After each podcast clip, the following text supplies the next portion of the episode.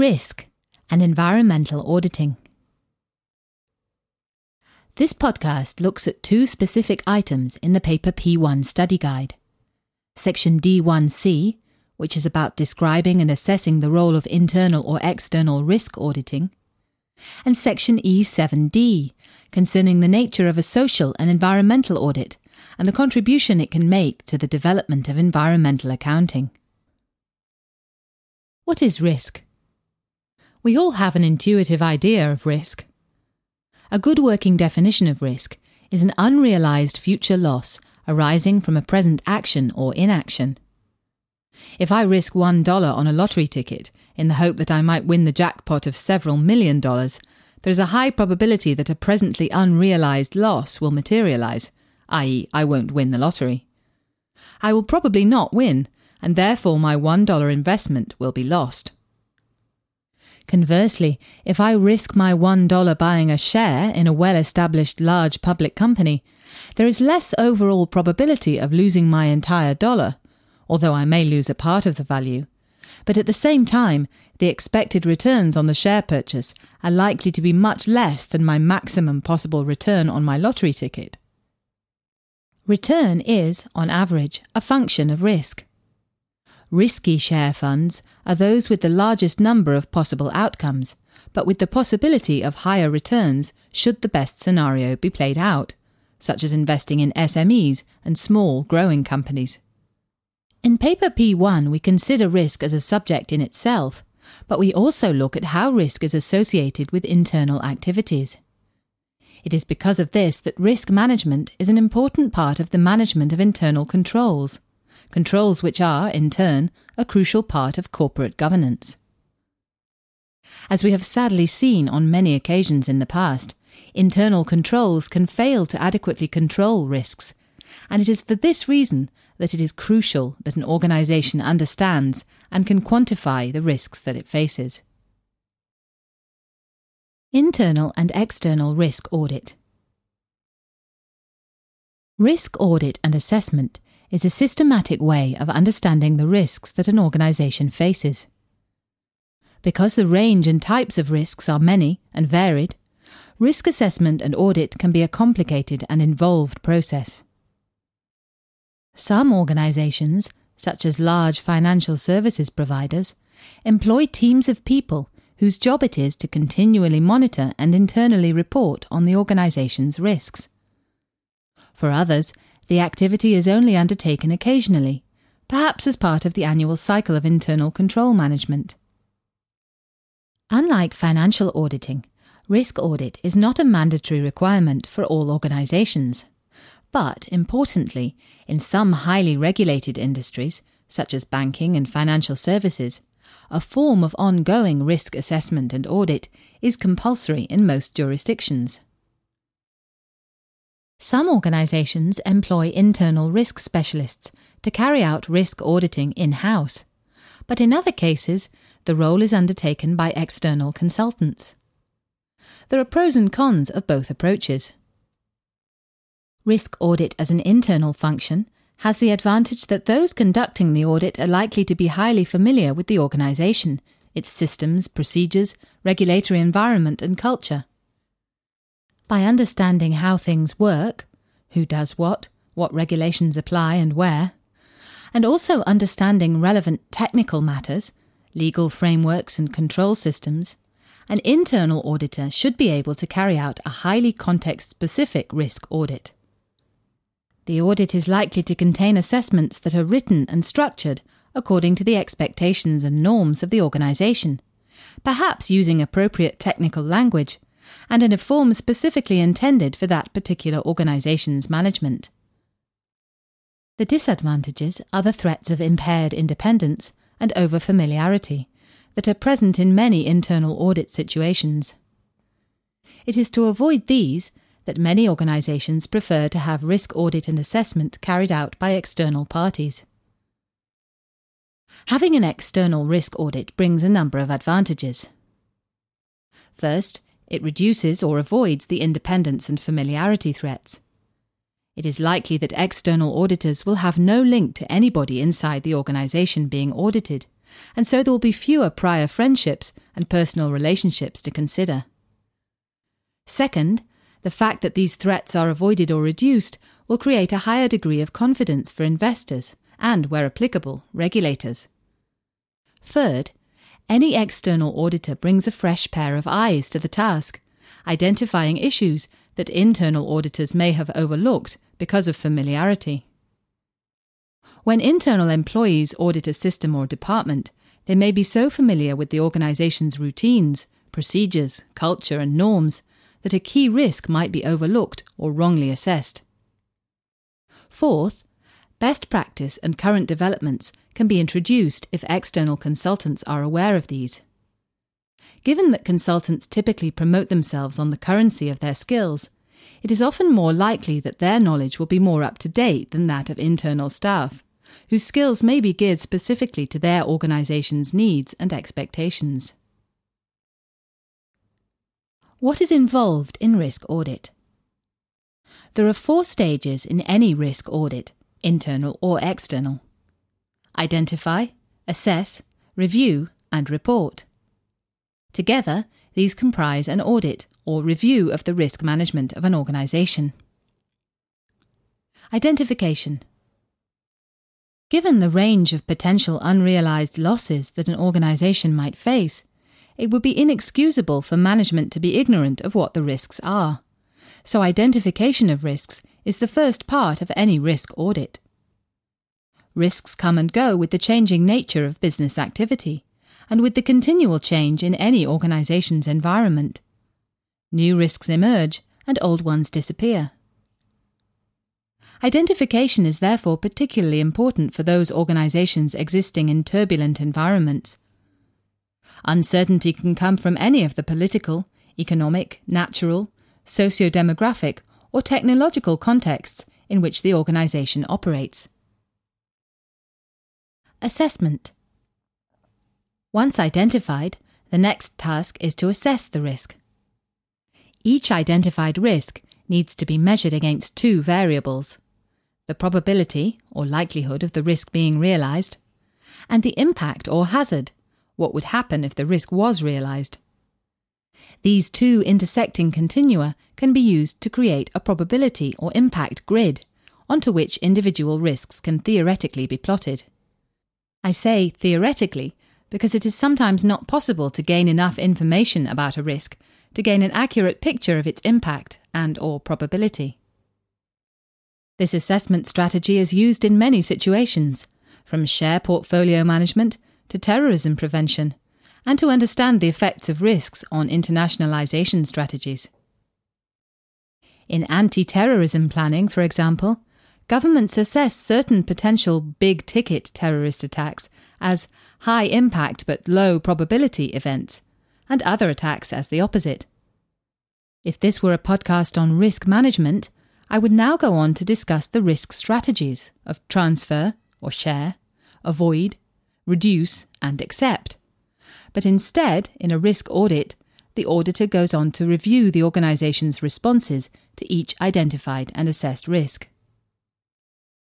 Review At the review stage, the auditor analyses the controls that the organisation has in the event of the risk materialising. For example, this could involve looking at insurance cover where appropriate, the extent to which the risk portfolio is diversified, and any other controls appropriate to the risk. In the case of accepted risks, a review is undertaken of the effectiveness of planning for measures such as evacuation, cleanup, and so on, should the unavoidable risk materialise. Review can represent a substantial task, as the response to each assessed risk is a part of the review and there may be many risks to consider. Report. Finally, a report on the review is produced and submitted to the principal, which in most cases is the board of the organisation that commissioned the audit. Management will probably want to know about the extent of the key risks, those with high probability, high impact, and especially both high impact and high probability, the quality of existing assessment, and the effectiveness of controls currently in place. Clearly, any ineffective controls will be a key component of the report, and they will be the subject of urgent management attention. Social and environmental audit. Why? One area of audit activity that has grown in recent years is that of social and environmental audit. The social and environmental accounting movement began in the mid 1980s, when it was first coherently argued that there was a moral case for businesses, in addition to reporting on their use of shareholders' funds, to account for their impact on social and natural environments. While accounting instruments already existed for reporting financial performance, there weren't any for accounting for non costable impacts, and it was this that gave rise to modern social and environmental accounting. If, for example, a meat processor buys in beef and processes it for onward sale, e.g., as burgers, then the cost of the beef includes all of the identifiable costs incurred by the supply chain up to that point, plus profit margins, of course. So for beef, those costs will include elements of farming, land costs, logistical costs, abattoir costs, and so on. However, the farmer who produced the beef may have reared the cattle on land bought as a result of forest clearance. He may have paid a market price for the land upon which to graze his cattle, but the initial deforestation has implications that could not have been factored into the price he paid for the land. How, for example, could you attribute a cost to the loss of species habitat or the loss of greenhouse gas processing capacity. It is because of the difficulties in allocating the costs of these externalities that, environmental activists say, the price of that beef does not reflect the true or full cost, which should include the cost to the environment. The same would apply to almost any product, of course, not just beef. In the case of oil and gas, for example, the environmental footprint includes the extraction of a non renewable energy source and the release of greenhouse gases, carbon and sulfur based gases, into the environment. What has all this got to do with audit? It is important because increasingly many investors and other stakeholders want to know about an organisation's environmental footprint in addition to its economic performance. Typically, there are three sources of pressure for this. There is a growing belief that environmental issues represent a source of risk in terms of unforeseen or foreseen liabilities, reputational damage, or similar. The ethical performance of a business, such as its social and environmental behaviour, is a factor in some people's decision to engage with the business in its resource and product markets. This means, for example, that some consumers will not buy from companies with unfavourable ethical reputations, i.e., in product markets and in resource markets, potential employees may use ethical performance as a criterion in their choice of potential employer. An increasing number of investors are using social and environmental performance as a key criterion for their investment decisions. While this has been a factor in ethical funds since they first appeared in the early 1980s, ethical concern has become more mainstream in recent years. Environmental audit what? An environmental audit and the production of an environmental report enables an organisation to demonstrate its responsiveness to all the sources of concern outlined here. Except in some highly regulated situations, such as water, the production of an environmental audit is voluntary. The production of such a report, however, ensures that an organisation has systems in place for the collection of data that can also be used in its environmental reporting. An environmental audit typically contains three elements agreed metrics, what should be measured and how, performance measured against those metrics, and reporting on the levels of compliance or variance. The problem, however, and the subject of most debate, is what to measure and how to measure it. As an environmental audit isn't compulsory, there are no mandatory audit standards and no compulsory auditable activities. So an organisation can engage with a social and environmental audit at any level it chooses, excepting those in regulated industries for which it is mandatory. Frameworks do exist, such as the data gathering tools for the Global Reporting Initiative, GRI, AA 1000, and the ISO 14000 collection of standards, but essentially there is no underpinning compulsion to any of it. This does not mean that it is entirely voluntary, however, as stakeholder pressure demands it in some situations. Most large organizations in developed countries collect a great deal of environmental data. Many have environmental audit systems in place, and almost all produce an annual environmental report. Some organizations audit internally, and others employ external auditors, partly to increase the credibility of the audit, and partly because of a lack of internal competence. In practice, the metrics used in an environmental audit tend to be context specific and somewhat contested. Typical measures, however, include measures of emissions, e.g., pollution, waste, and greenhouse gases, and consumption, e.g., of energy, water, non renewable feedstocks. Together, these comprise the organization's environmental footprint. Some organizations have a very large footprint, producing substantial emissions and consuming high levels of energy and feedstocks, while others have a lower footprint. One of the assumptions of environmental management is that the reduction of footprint is desirable, or possibly of unit footprint, the footprint attributable to each unit of output. If a target is set for each of these, then clearly a variance can be calculated against the target. Some organizations report this data, others do not. It is this ability to pick and choose that makes voluntary adoption so controversial in some circles.